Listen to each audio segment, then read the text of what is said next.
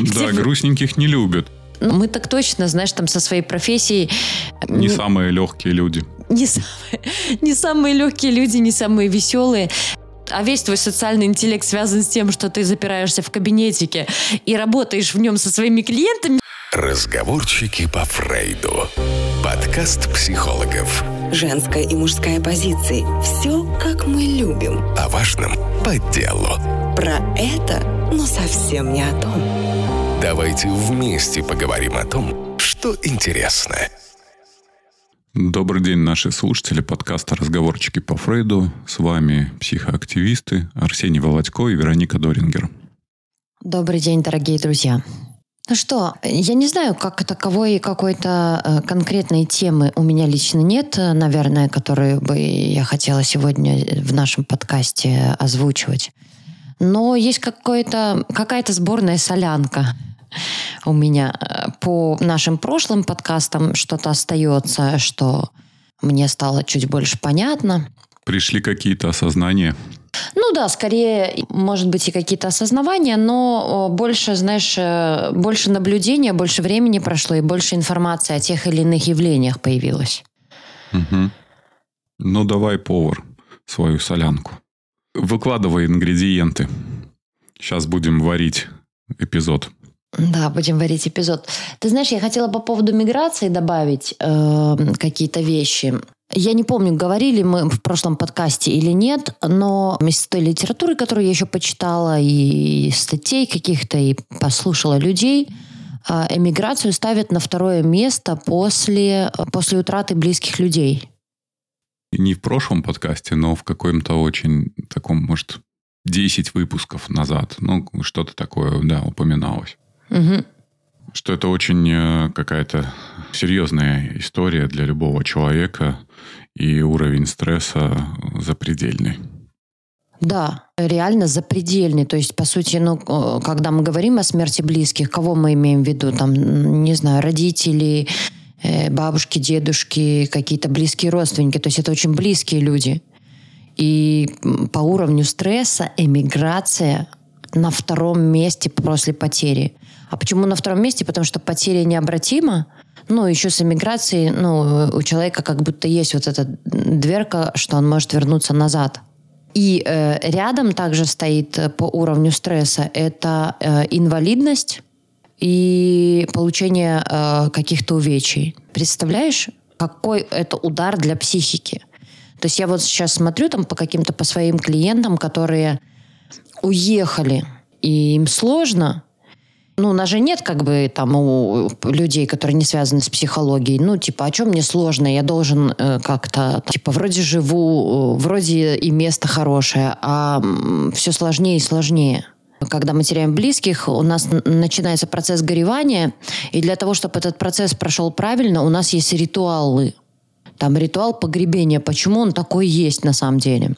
Это ж не просто так. Э, этот ритуал существует для того, чтобы наша душа, она такой очень тонкий филигранный инструмент, и она может делать всякие кульбиты. Э, и для того, чтобы она, э, условно говоря, не свалила с переживания, ну, не отщепила эту ситуацию, ну, не было вот такого травматического расщепления. Есть ритуал, который позволит человеку, позволит человеческой душе пройти по этому пути скорби.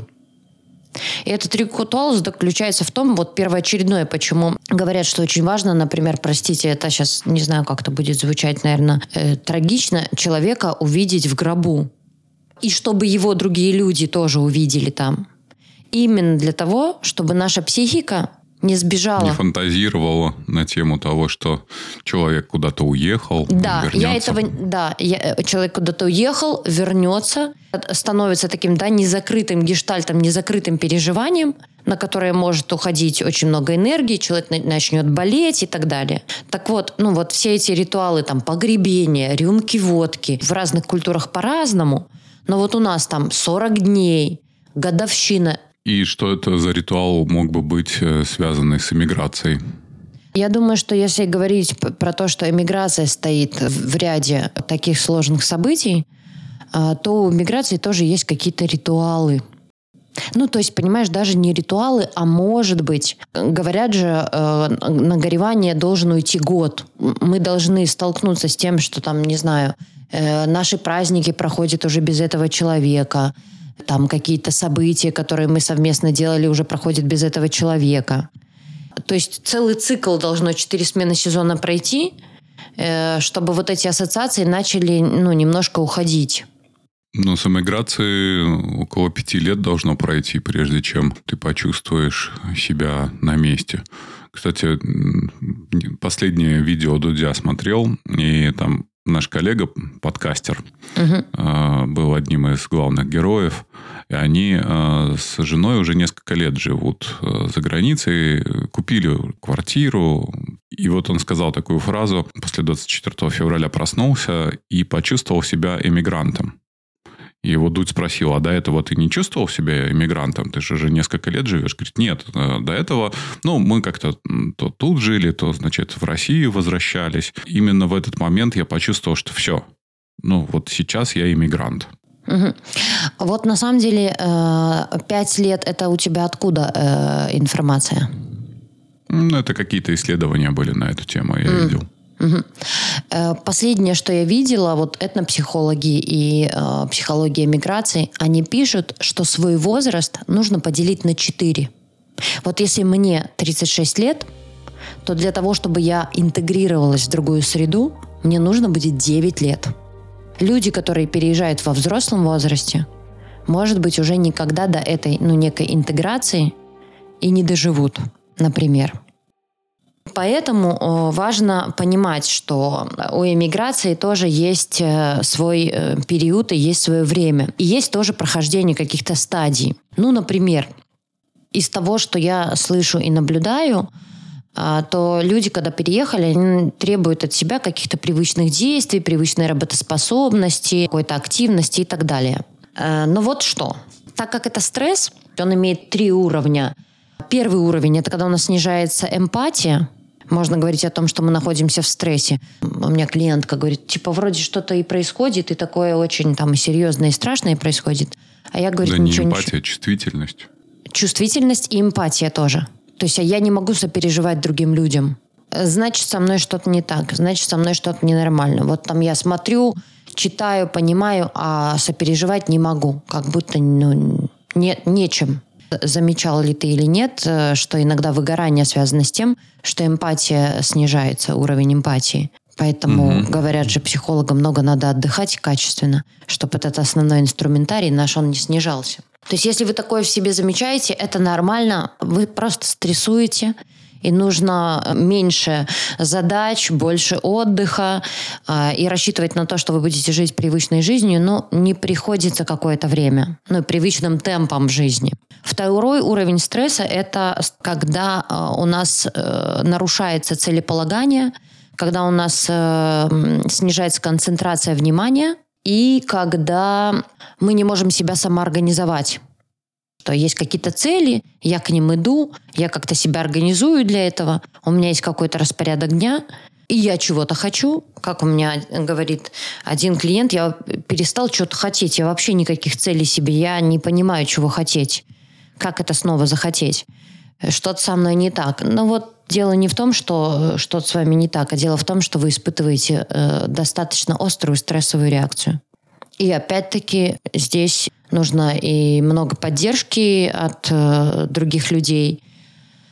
Опять-таки снижать уровень требований к себе и, может быть, э, там, пока не про целеполагание, не устойчивость внимания и не, не про какие, там, не знаю, планирование будущего.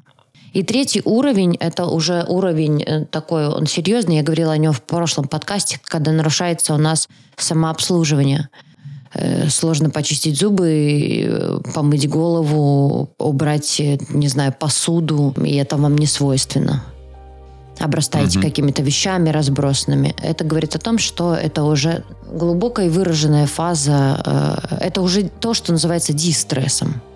То есть уже никакие копинговые стратегии не работают. Мы с тобой как-то про иммиграцию по принципу «у кого что болит, тот о том и говорит». Почему? Ты уехала, какие-то клиенты уехали. А, в фоне ага. много, много подобного событий, и, наверное, на это больше всего обращается внимание. Да, Потому что да. есть же люди, которые как оставались, так и остаются, и вокруг них, в принципе, в, плане ничего не меняется. Угу. Я просто хотела добавить к тому нашему прошлому подкасту. Мне кажется, он немножко такой был еще пока сыроватый. А, но сейчас, да, действительно, какая-то основная тема. Действительно много уехавших людей. И если первое время они были мобилизованы, ну, условно говоря, так в тонусе таком, связанном с переездом, то сейчас проходит время и начинает нагребать. Угу. И начинает нагребать какие-то вещи. Почему этот стресс происходит? Да, все очень просто. Вот представь, мы с тобой живем в обычной жизни, у нас э, много всего ушло в фон. Когда мы идем домой, мы точно не обращаем внимания э, на остановку, чтобы ее запомнить, где повернуть, как что сделать. То есть угу. много стимулов, они какие-то фоновые. Мы можем отличить наш дом от дома другого э, какого-то. А когда ты переезжаешь, ты не можешь отличить улицы похожие. Они все похожи, да. да нужно искать не... ориентиры. Я вчера, кстати, шел э, такой по улице, ага. э, и там был магазинчик, ну, с какими-то прибамбахами для рукоделия. Я такой, о, а здесь нитки продаются. А почему я обратил на магазин с нитками? Потому что мне надо было кое-что зашить. У меня была ниточка такого цвета, но она оказалась короткой, и мне не хватало ее. Думаю, вот здесь я смогу купить нитки. Да, да, я точно так же первое время, причем я фотографировала. Я даже сейчас, э, на этой неделе, мне там нужен был ремонт одежды, и я прям сфотографировала, где он находится. Ну, представь. Я, я, кстати, тоже увидел, обратил внимание на ремонт одежды, где он находится. Я там два раза проходил, такой думаю, ага, вот, типа там Понятно, что Google карты могут подсказать, но не все на Google картах отмечено, и какие-то вещи приходится скорее подмечать. Да, да для того, чтобы проходить этот э, путь э, как- как-то комфортно, да, первое нужно обживать квартиру, у кого-то возникает безумная идея, что на последние деньги нужно поехать, там, не знаю, в Икею и купить какой-то столик или какие-то свечки, это действительно нужно сделать. Ну, потому что это как, знаешь, мой дом, моя крепость, э, закрыл дверь, и ты в каком-то безопасном пространстве. Так вот, это пространство должно быть для вас, э, ну, уютно э, и телесно. Я вчера с клиенткой разговаривала, она говорит, переехали в квартиру, все хорошо, все новое, но, говорит, вот это белье, из него торчат нитки, и оно какое-то не то. Мне, ко мне с этим вот вместе с этим бельем, представляю, что там его шьют там в Бангладеш, я говорю, что к тебе в комнату через это белье целый Бангладеш переехал. Ну вот, понимаешь, телесно, когда твоему телу как-то не так, вот еще, знаешь, люди берут пледики в больнице, кстати, свои, да, или подушки, где тебе обязательно нужен какой-то кусочек дома, где твоему телу будет хорошо. Это первое, что нужно сделать. Второе, из того, что я читала, очень важно начать учить язык той страны, где вы находитесь. Даже если там у вас блестящий английский, вам нужно начать учить э, язык страны, в котором вы находитесь. Почему? Потому что считается, вот, э, кстати, когда человек в коме, э, он может откликнуться только на свое имя. Э, ну, очень важно человека звать.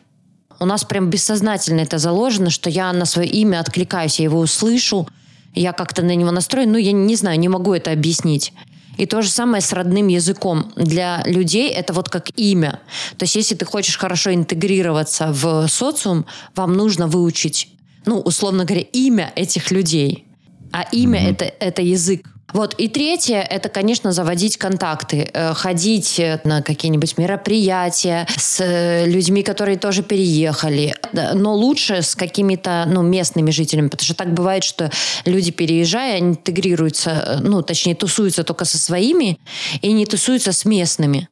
Ну, так, в своей кучке. Mm-hmm. Это прям обязательное условие начинать знакомиться с другими людьми. Я, кстати, еще читала, что эмиграцию очень хорошо переносят люди, которые эм, имеют легкий характер. Я поржала и подумала, где бы взять. Да, грустненьких не любят. Да, грустненьких не любят. Мы так точно, знаешь, там со своей профессией... Не самые легкие люди не самые, не самые легкие люди, не самые веселые. Вот люди, которые, у которых, знаешь, высокий социальный интеллект. У меня есть такая подруга. Она куда не придет, у нее через пять минут, она реально всех знает, она потом со всеми общается. У нее есть на это силы, у нее есть на это желание, она прям умеет вот это делать. Но это как-то естественно для нее. Для меня, знаешь, естественно куда-то прийти в парикмахерскую на маникюр, и чтобы люди со мной не разговаривали. Угу. И когда... Знакомое чувство. Да, и когда тебе, ты понимаешь, что тебе надо, когда ты переезжаешь, знакомиться с огромным количеством людей, а весь твой социальный интеллект связан с тем, что ты запираешься в кабинетике и работаешь в нем со своими клиентами с утра до вечера, потом идешь домой в свою семью, и пару друзей у тебя близких людей есть, и больше, ну, как бы нет места. Вот, то это делать, конечно, достаточно сложно. Угу. Очень сложно я читала подросткам, очень сложно детям. А подросткам почему? У них, знаешь, такой... Ну, смотря в каком возрасте, кстати. Вот если э, до 14 лет, Да, то это норм. лучше. А вот, да. А вот после 14 уже сложнее, да. Потому что как раз у них в это время формируется их э, вот эта стая основная, да. И если происходит переезд именно в этом возрасте, то сложно вливаться в другую стаю, тем более, если это какой-то другой, другая культура, другой менталитет. С этим, конечно, сложнее. Да, а еще, понимаешь, им сам Бог велел в этом возрасте а, сопротивляться правилам, бунтовать. Они же очень чувствительные, да, в своей самооценке в этом возрасте. А, а гормоны, которые прут и прут и, и э, влияют на эмоциональное состояние. Да, и они ж, э, по- подростки находятся все время, ну вот, как- как колбасятся между этих двух э, крайностей. Ужас, я не такой, как все. А вторая крайность, о, ужас, я такой, как все. То есть вот этот период, в котором они колбасятся, он связан вот с этими двумя полюсами. И, конечно, когда э, подростку... Ну, да, и, и, и переход этот вообще этот. Да, блин, подростковый возраст вообще, конечно, э, часто отстой. Потому что ты уже и не ребенок, да и не хочешь э, быть и выглядеть как ребенком. А с другой стороны, ты еще и не взрослый, и не выглядишь, э, и статус твой не взрослый. Вот этот, вот поэтому он называется переходный период, да. Да, я, кстати, это по своей дочке замечаю. А, У меня же Маша, получается, поехала в Англию, вот э, ей было 15 лет. Ты не представляешь, это просто трендец. Она строит там всех. Там строгие правила в этих boarding school. То есть там нужно носить школьную форму. Там тебя не отпускают в Лондон одной. Там традиции. Англия вообще славится традициями. У Да. них, видишь, королева до сих пор Да, красавица жива. да, да. Нельзя опаздывать. Моя Маша, знаешь, могла в школу там опоздать на 5, 10, 15 минут, ничего страшного. Нельзя опоздать ни на 5 минут, ни на 2 минуты, потому что ты там будешь чего-то лишен. И, конечно, весь этот год ушел на то, что Маша реально моя воевала э, с учителями. Она не хотела делать. И я понимаю, она и должна воевать там за какие-то свои э, устои, за свои позиции, за свои ценности. Она говорит, они все лицемерные. А Мы с учительницей друг другу, улыбаясь в лицо, говорим, как она, я ей говорю, как она мне неприятна и отвратительно. Она мне говорит то же самое. Она говорит, я не понимаю, как в этой в Англии все улыбаясь говорят друг другу, в общем, не очень приятные вещи. Но это культура. Не пускали куда-то там в Лондон на выходные поехать. А она пошла к директору и сказала, вы меня не пускаете, а мне надо на день рождения. Ну, директор, конечно, школы там ее пустил на определенных условиях, но сам факт, что э, это очень тяжелый период. Вот для нее этот год просто был адовым. Поэтому, конечно, когда подростки переезжают, я понимаю, например, детей отправлять на учебу лучше либо раньше, даже 12 лет, либо уже где-то в 17-18. Ну, знаешь, у многих так складывается ситуация, что тут э, не выберешь, да. Вообще, э, знаешь ли, жизнь так складывается, по крайней мере, мы, белорусы, э, на себе это четко прочувствовали, да, там, с 20 года. Ты живешь себе, живешь, и особо, может, даже и не планировал никуда переезжать, ну, не знаю, мысли какие-то только на эту тему были, как у любого человека, некие фантазии. А как там за соседним забором, может, там жить лучше. Но обстоятельства начинают складываться таким образом, что либо вообще не оставляет, не остается выбора, либо приходится делать этот сложный выбор. Поэтому тут, знаешь, не подгадаешь. Тем более, когда это речь идет про семью, когда уже дети, когда вот эта вся история. Понятно. Э, Я сейчас не говорю про вынужденность. Э, Я просто скорее делюсь э, своим опытом, что если бы я знала, что так сложно, это вот не в книжках, понимаешь, я прочитала. Если бы я знала, что будет так сложно, я бы свою дочку либо раньше отправила, либо на год хотя бы позже отправила. Ну, то есть этот адаптационный год, он был сложный. Это я к тому, что Э, родителям очень э, важно с пониманием отнестись что будет бунт, что будет сложно, что будет тяжело. И подростки – это самая сензитивная категория людей для эмиграции. Им сложнее всего.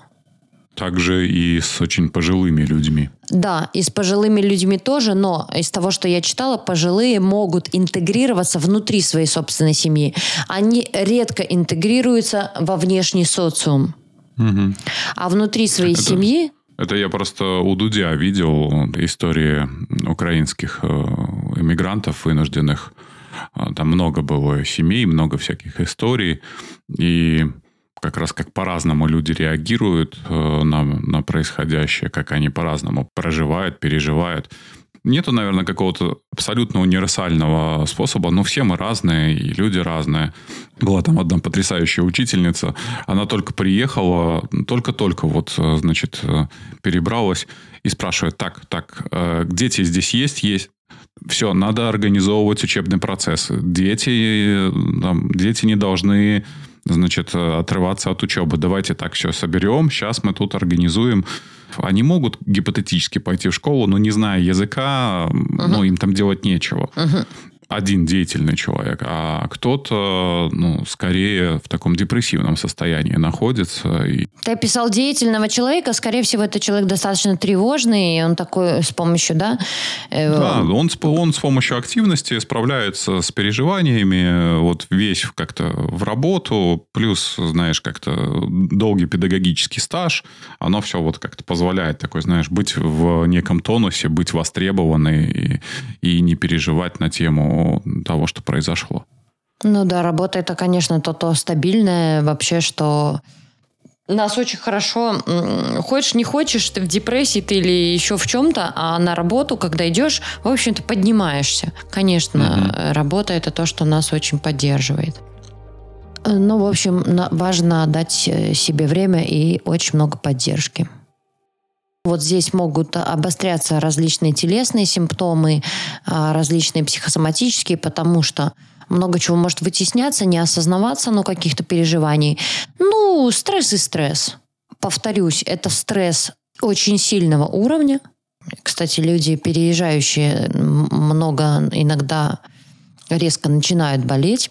Это говорит о том, что тело является каким-то уже э, ресурсом для того, чтобы ваша психика как-то кукушечка не поехала. Поэтому тут важно о себе позаботиться. Если вы начинаете замечать, что вы как-то болеете и возвращаетесь, ну, потому что мы в стрессовых ситуациях регрессируем на ранние уровни адаптации. И если вы начинаете замечать, что вы болеете, может быть, не бегите по докторам, а обратите внимание на свои э, психоэмоциональные переживания. Вот. Потому что там начинается ты сейчас больше э, говорила про иммиграцию. Угу. А знаешь, э, с клиентами из России какую тенденцию я наблюдаю? Угу. Многие мои клиенты жаловались на то, что сейчас стало сложно общаться с какими-то родственниками и друзьями. А в чем сложность? А сложность заключается в том, что очень по-разному воспринимают происходящее событие, по-разному оценивают. Э, находятся на разных э, каких-то полюсах. А, и из-за этого ну, становится невозможным вообще общаться. Ладно, если это какой-то, знаешь, там, э, знакомый, ну, которым, общением с которым можно пренебречь. А если это родители? А если это человек, ну, с которым довольно много чего связано? И вдруг выясняется, что, ну, вот, а он, ну, каких-то совершенно там, иных э, оценок, иных взглядов. я не могу с ним общаться. Не получается. Да, ой, мне кажется, это очень большая тема, по которой я еще пока наблюдаю, она тоже у меня внутри еще сыроватая, но из того, что я вижу, э, с одной стороны, люди слепляются, э, оказываются в тесном взаимодействии, разные люди – ну, например, те, которые переезжают, ты же понимаешь, что они переезжают, там, не знаю, со своими какими-нибудь там тещами, свекрами, ну, то есть с людьми, с которыми э, вместе никогда раньше не жили, но в этих условиях э, приходится. А еще и плюс с чужими людьми, да. Люди, которые вынуждены были покинуть дом, они разделяют сейчас пространство с сильно разными чужими людьми. То есть, с одной стороны, есть это слепание абсолютно совершенно разных людей, и близких, и далеких. А с другой стороны, есть вот это разобщение. Ну, например, э, оно и на физическом уровне происходит. Вот там я пишу своей коллеге, она говорит, я уехала, а муж там в Украине остался. Э, разобщение на этом уровне, на физическом, как правда, член твоей семьи близкий должен остаться, а ты должен уехать. И, а второе разобщение, это то, которое ты говоришь, э, оно ну, ментальное. Но у меня... Ценностное. Да, но ценностное. Я не знаю, что добавить на эту тему, кроме того, что я этот феномен наблюдаю. Но я скорее как-то так пока формирую свое представление о том, как в этом быть, что в этом как-то делать. Вообще, понимаешь, у нас мы типа в одной реальности... Ну, ага. Да, потому, потому что, знаешь, вот э, только даже как бы не пытались, э, там, типа, давай не будем затрагивать никакие политические темы и разговоры, но все равно в ходе каких-то бесед, в ходе разговоров волей-неволей там всплывает тема, и все, и начинается. И люди ссорятся, ругаются. Ой, Причем, Арсений. Ну, серьезно, серьезно очень. Ладно, это если еще люди могут об этом поговорить, они ссорятся и ругаются. Что я наблюдаю за своими э, российскими клиентами, ну и как, например, они очень отличаются от белорусов. Я посмотрела Юдина, социолога, и вот э, я думала, что это, ну, мне кажется, но он подтвердил этот феномен. Люди боятся говорить даже самым-самым близким друзьям э, детства о своей позиции, потому что я спрашиваю, а почему ты не скажешь там, ну что у тебя немножко другая позиция, но ты не готова там это обсуждать, или там у тебя кардинально другая позиция, но угу. обсуждать ты не готова. Он говорит, ты что? Я тогда первая пойду в списке доносов. Я говорю, в смысле? Вы же друзья с детства. Я этого не понимала, пока не посмотрела Юдина. И действительно, у россиян есть такой опыт – я думаю, что это опыт вот этой трансгенерационной травмы. Почему говорят, что они такие более закрытые, чем белорусы? Потому что у них есть опыт этих доносов. Вот этот феномен, который сейчас проявляется, когда люди с самыми близкими не могут поговорить.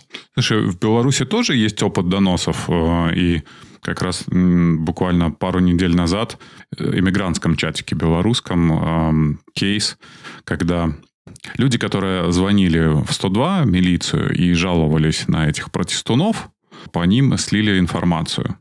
И э, пара переехала в Вильнюс. И угу. выяснилось, что, оказывается, девушка жаловалась на своих соседей, что они там, значит, вешают какую-то символику и вообще протестуют и прочее, прочее.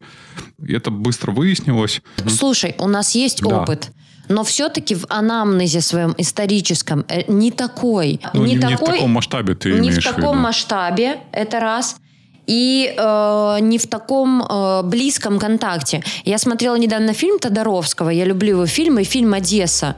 Так вот, там дочка хотела переехать в Израиль, и отец пошел в органы КГБ и на нее донес. Понимаешь, э, есть опыт вот таких доносов. Когда отец угу. на дочь, когда брат на сестру. Знаешь, а я еще подумал про что. Э, то есть я, например, э, как-то уже давным-давно э, привык жить в меньшинстве. Угу. То есть, ну, как-то для меня... Не в для меня нет, не в сексуальном. Вот, к сожалению или к счастью, не знаю. Я привык к мысли, что я разделяю ну, некие там, взгляды, некие ценности, которые э, разделяют очень малое количество людей. То есть мне было нормально, что я, например, вхожу в группу людей там 5%. Ну и окей. Есть э, какое-то большинство, оно каких-то одних взглядов, я в меньшинстве, э, нас меньше, и мне с этой мыслью абсолютно было нормально и комфортно. Там, в 2020 году после там, белорусских событий оказалось, что далеко не факт, что я теперь уже в меньшинстве. Все равно есть часть взглядов, есть часть ценностей, которые, может быть, многие бы люди там, со мной не готовы разделить. Но мне нормально. А я думаю, что для многих людей как раз вот это оказаться в меньшинстве, это очень страшно. Да, э, страшно оказаться в меньшинстве. Э, ну, естественно, да. Сейчас тут я уже твоих приматов вспомню, что нам важна принадлежность. А с другой стороны, я говорю о том, что озвучить свои взгляды даже страшно. Кстати, у того же Юдина я прочитала, что это основа тоталитарного государства, и это правда про наши, про наш социум. Про нашу историю. Про нашу историю, про наш социум, что нету вот этих связей между людьми они не простроены. Вот он говорил про белорусов, что у белорусов получилось одно важное явление. Это про солидарность, и это правда. Ты наверняка можешь это подтвердить, что у нас действительно есть это ощущение солидарности, несмотря на то, что кто-то там на кого-то сдаст, но потом этого человека, знаешь, все отмоют, поддержат, отправят, переселят, накормят, оденут и так далее. И вот основа тоталитарного государства, что между нами нету связей. Это вот я, кстати, приезжаю, когда в Армению, я всегда этому удивляюсь. Какие у них связи? Брат, сват, кому-то там с Америки ну, помогает конечно, через три колена. Диаспоры. Да. А у нас нет этих связей. Они выжжены, вырублены и уничтожены изнутри. И именно из-за этого у нас, ну не из-за этого, а благодаря, конечно, этому, у нас и происходит весь этот ты сейчас говоришь, что э, какая-то часть людей э, может быть э, вполне себе э, каких-то других ценностных взглядов, но боится это озвучивать, потому что есть вот некая такая историческая... Есть страх очень сильный. Я ищу его истоки, я ищу его корни, и он мне понятен. Если до этого мне было непонятно, я говорю, в смысле нельзя озвучить свою позицию? А, а смотри, а если вот все равно вот эта ситуация, когда действительно дело не в страхе, дело не в том, что человек боится э, там, озвучить какую-то позицию, а дело в том, что он придерживается совершенно других э, ценностных взглядов и ориентиров. И на эту тему теперь эти люди не могут общаться, они не могут разговаривать. Люди сталкиваются с ситуацией, что а как мне поддерживать общение с человеком, который вот совершенно оказывается других?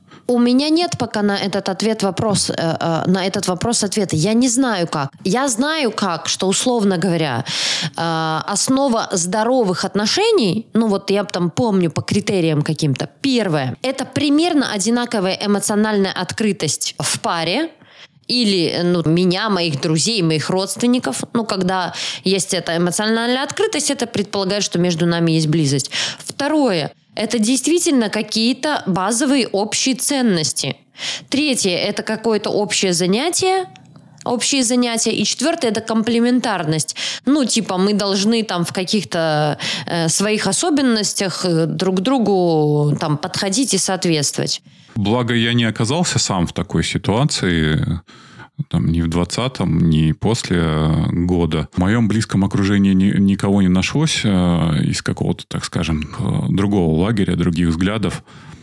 Поэтому, наверное, мне легче на эту тему рассуждать, потому что все остальные люди, кто из не моего близкого окружения, я их просто вычеркиваю однозначно. Идут нахер. Я не хочу не тратить ни своего времени, ни своих каких-то душевных сил на человека, с которым мы смотрим на мир совершенно с разных сторон. А я готова смотреть с людьми на мир с разных сторон, то есть обсуждать это. Не, абсолютно не готов, потому что э, слишком много нужно на это затрачивать сил, а результат примерно одинаков. Ну, слушай, люди это какие-то... Не, люди не, люди угу. не меняют своих э, точек зрения. Есть вещи, которые, там, не знаю, непреложны убивать плохо. А если человек говорит, да нет, если очень нужно, то, то можно. Арсений, э, есть контекст. Я согласна. Война – это плохо. Убивать другого человека плохо. Но ты убьешь другого человека, если, например, будет какой-то определенный контекст, связанный с твоей жизнью. Хорошо, пытать человека. Безусловно. Я же говорю, что здесь все зависит от контекста. Если мы сейчас говорим про какие-то базовые ценности, то, безусловно, они связаны с тем, что есть ценность жизни и здоровья человека, и она беспрекословна. Но если мы говорим об обсуждении каких-то других вопросов, я, может быть, и готова. У меня нету такого категоричного Э, я смотрела как-то интервью Гордеева и Дропека, и мне понравилась одна моя коллега. Мы говорили о том, что интервью провальное. Сама интервьюер очень плохо задавала вопросы, слишком была захвачена собственными эмоциями. Но я, как психотерапевт, понимаю, если передо мной сидит другой человек с какими-то другими ценностями, то мне действительно интересно, на основе чего эти ценности вообще ну, там, у него базируются у меня какое-то время, возможно, будет интерес, если это будет диалог. Если человек не будет мне пытаться втюхать свои ценности, если мы сможем об этом поговорить, то я бы поговорила. Если бы это была действительно какая-то интеллектуальная беседа, то я люблю интеллектуальные беседы. Ну вот, а, я... а когда после второго или третьего вопроса человек сыпется и не может э, аргументировать свою позицию, то... Ты сейчас говоришь просто о каких-то тупорезах. Ну, я ни в каком виде э, людей тупых, тупых не перевариваю даже с какими-то правильными ценностями. Ну, а что вот. такое тупорез? Не знаю, люди... Как, ну, вот то, что ты говоришь, два вопроса, и человек посыпался. Ну, потому что он человек не владеет... не способный рефлексировать, человек не способный вести диалог, не имеющий э, знаний, а утверждающий что-то, не имеющий каких-то там, не знаю, фактов э, подтвержденных, э, не способный логично думать. Да, хотя до этого вроде выглядел приличным и нормальным человеком. Ну, выглядеть, знаешь, мы все можем э, неплохо. Я точно как э, психотерапевт э, скажу, что если ко мне придет человек с какими-то там другими ценностями, убеждениями, я, наверное, не смогу работать не потому, что он там пиздец какой глубокий а потому просто моих компетенций не хватает выдерживать нашу разность. В конце концов, кто-то и с убийцами работает, и в стражном отделении, вон я работала в, и с убийцами, кстати, я их тоже встречала в своей работе. Да, и... ты же помнишь, коллега на третьей ступени, она же работала в тюрьме. Да, я помню. Да. Она работала в тюрьме. Она поддерживала людей, э, вела для них группы, которые совершили убийство. Вот я тоже помню, у меня был на диагностике мужчина-убийца. Я его запомнила, потому что он какой-то был очень и приятный в общении, и в контакте. Просто я сама понимаю, что моих и личностных э, ресурсов, и каких-то профессиональных компетенций может не хватить для того, чтобы э, работать с людьми.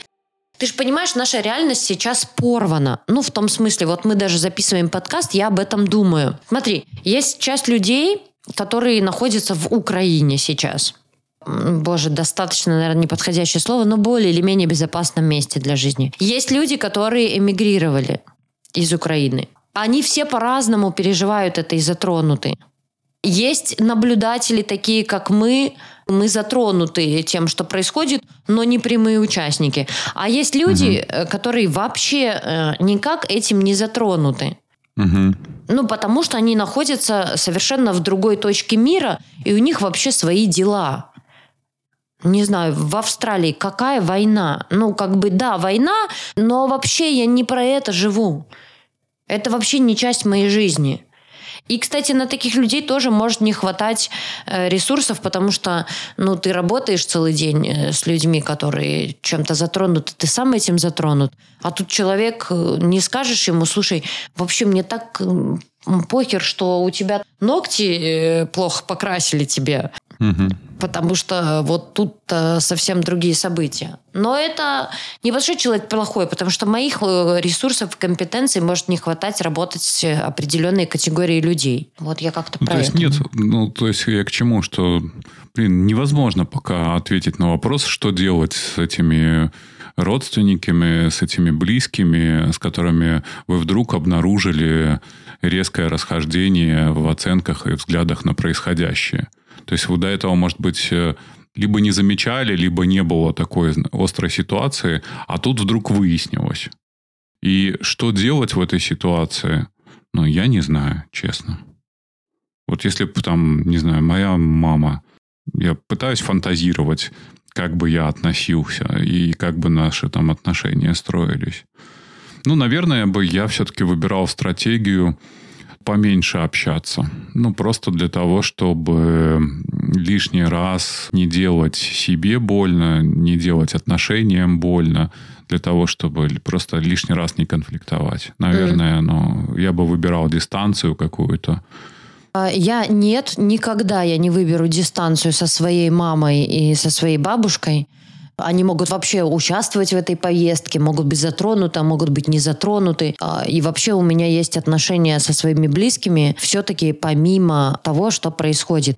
Потому что я точно знаю, что все смыслы, они появляются позже. Острая ситуация. Мы реагировали три недели назад одним образом. Я вон там с близкими людьми своими тоже как-то так э, разругалась. Проходит месяц, другой, третий, мы не так, например, захвачены. Мы можем чуть больше рефлексировать свои чувства. Но я себе представить не могу, э, что я из-за каких-то взглядов э, и что мои, там, например, родители как-то их будут активно проталкивать, перестану с ними общаться. Боже упаси. Я знаю, что такое потерять родителя, и вот мне все равно, как мой родитель мыслит. Я хочу, я хочу, чтобы моя мама жарила мне блинчики когда я приезжаю, и ездить с ней на дачу, и садить розы, и не говорить э, ни о чем другом, кроме каких-то близких э, мне тем в этот момент. Вот как-то так. Это моя позиция. Я скачала себе книжку, почитаю ее, а потом, может быть, на это что-то смогу ответить. Любовь в эпоху ненависти – хроника одного чувства.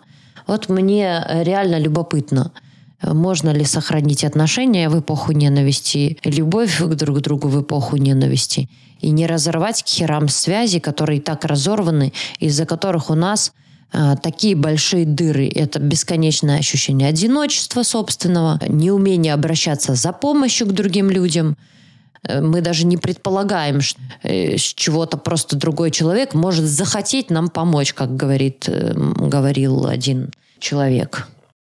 И у нас в этой культуре так много разобщенности. Я думаю, что это большая проблема. Так что я, конечно, что-то на эту тему, может быть, смогу ответить чуть позже. Ну, а мы с вами, дорогие слушатели, точно не разрывали никаких связей. Да, я думаю, наш подкаст, да? Да, продолжаем поддерживать, оставаться на связи. Более того, решили провести нашу онлайн-группу для тех э, людей, которые пожелают. Поэтому до новых встреч. Наш подкаст – это тоже способ поддерживать э, отношения наши с вами и ваши с нами, и друг с другом. Да, вот. до новых встреч. До новых встреч, друзья. Если у вас появляются какие-то вопросы, задавайте, мы будем их обсуждать. Э, такая вот соляночка получилась сегодня. Угу. Пока. До новых встреч. Пока-пока. Разговорчики по Фрейду. Подкаст психологов. Женская и мужская позиции. Все, как мы любим. О важном по делу. Про это, но совсем не о том. Давайте вместе поговорим о том, что интересно.